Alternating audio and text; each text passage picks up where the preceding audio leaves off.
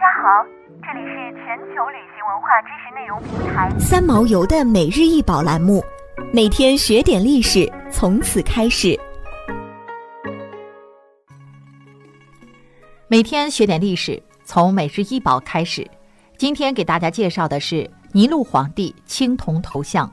这枚头像雕塑发现于英格兰，约制造于公元五十四至六十一年。它尺寸和真人的头大小一样，脸呈心形，下巴和鼻子强壮，眼睛大而略倾斜，耳朵突出低位，头发从扁平的树冠上梳成浓密的发丝，它形成一条粗条纹，在右眼上方分开，现收藏于大英博物馆。尼禄是罗马帝国最后统治者。他以残暴、放荡和疯狂，成为罗马历史上最臭名昭著的统治者之一。尼禄在十六岁时，公元五十四年继承皇位，三十岁便在暴乱中死去。在他执政的十四年间，政局动荡。考古文物的同时，考古学家在罗马发现了许多涂鸦。尼禄这个名字是在城墙上最常见的涂鸦。比朱里亚、克劳迪王朝的其他皇帝和此后的弗拉维王朝都多。他的个人生活更被后世津津乐道，比如他杀害了自己的母亲和两任妻子，在罗马城发生大火时弹琴吟唱。比起统治帝国，他更关心艺术等。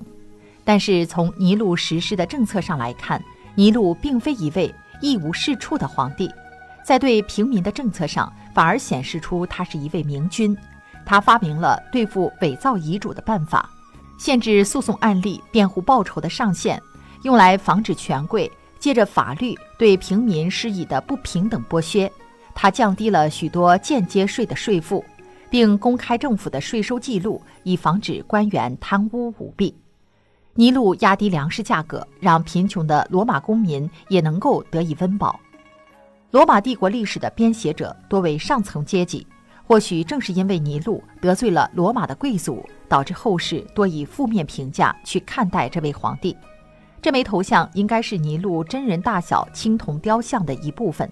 当时将君主的雕像伫立在其统治疆域内，是罗马权力的标志。这枚头像是一九零七年在萨福克郡伦德姆的奥尔德河中发现的。英国铁器时代的人们经常在河流中供奉金属物品。于是，专家们推测是不列颠诸部落首领布迪卡在起义的时候将尼禄雕塑的头砍下来，显示其起义的决心。